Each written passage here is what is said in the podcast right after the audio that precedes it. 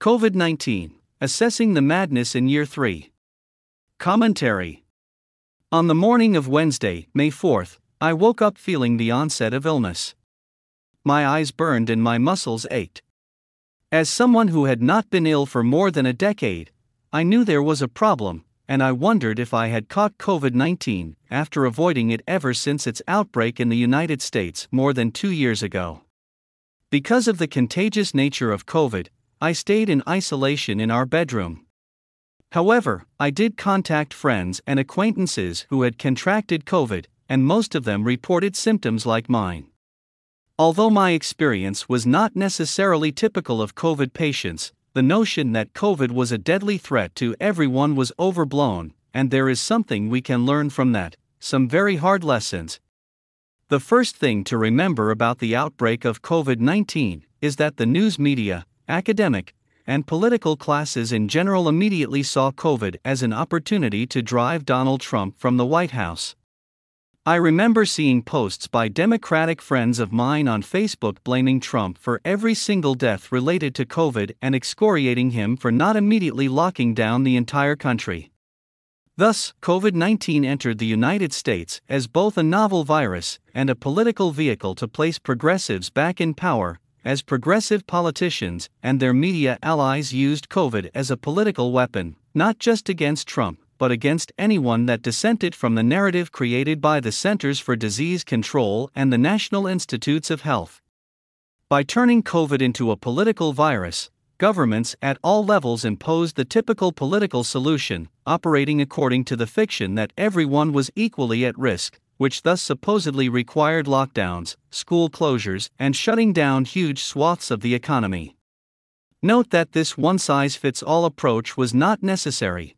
But once the situation was labeled a crisis, all that was left was for the authorities to crack down on American liberties, knowing that the media had their backs. Not that the politicians made these decisions without voices of authority behind them. Perhaps the loudest voice in the early days was that of Neil Ferguson of Imperial College London, who created an epidemiological model that predicted up to 2.2 million COVID deaths in the United States unless authorities immediately imposed hard lockdowns. Not surprisingly, the New York Times immediately endorsed the study and urged American authorities to enact draconian policies immediately. From that point on, progressive American governors and mayors engaged in a perverse competition to see who could close the most businesses and lay out the most draconian policies of school closure and quarantine of healthy people. Those governmental executives who favored an approach of personal freedom and personal responsibility, like South Dakota Governor Kristi Noem, were savaged by the progressive media. While the media called Noem an angel of death, they heaped praise upon a real angel of death, the former New York Governor Andrew Cuomo, who recklessly ordered COVID patients into nursing homes, resulting in mass deaths. To put it another way, much of the media coverage of COVID and the policies used to deal with COVID followed strict narratives that were upheld even when those narratives collided with the facts. Two years later, we know things that progressives still don't like to admit. The first is most important by emphasizing COVID reduction above everything else, progressives created a string of disasters elsewhere that now are destroying civil society. Politicians believed that they could shut down millions of businesses, put people out of work, and then print trillions of dollars to ostensibly replace the lost incomes and lost goods and services. The result has been the highest rates of inflation in 40 years, and these are almost guaranteed to go higher. There is almost no part of U.S. life that has not been harmed by the COVID measures. Even government authorities that two years ago were gung ho for closing schools and locking down whole communities now are reassessing those policies. Austrian economist Henry Hazlitt in Economics in one lesson noted that the difference between good economists and bad economists involved looking at the entire effects of policies, not just immediate effects. The whole of economics can be reduced to a single lesson, and that lesson can be reduced to a single sentence.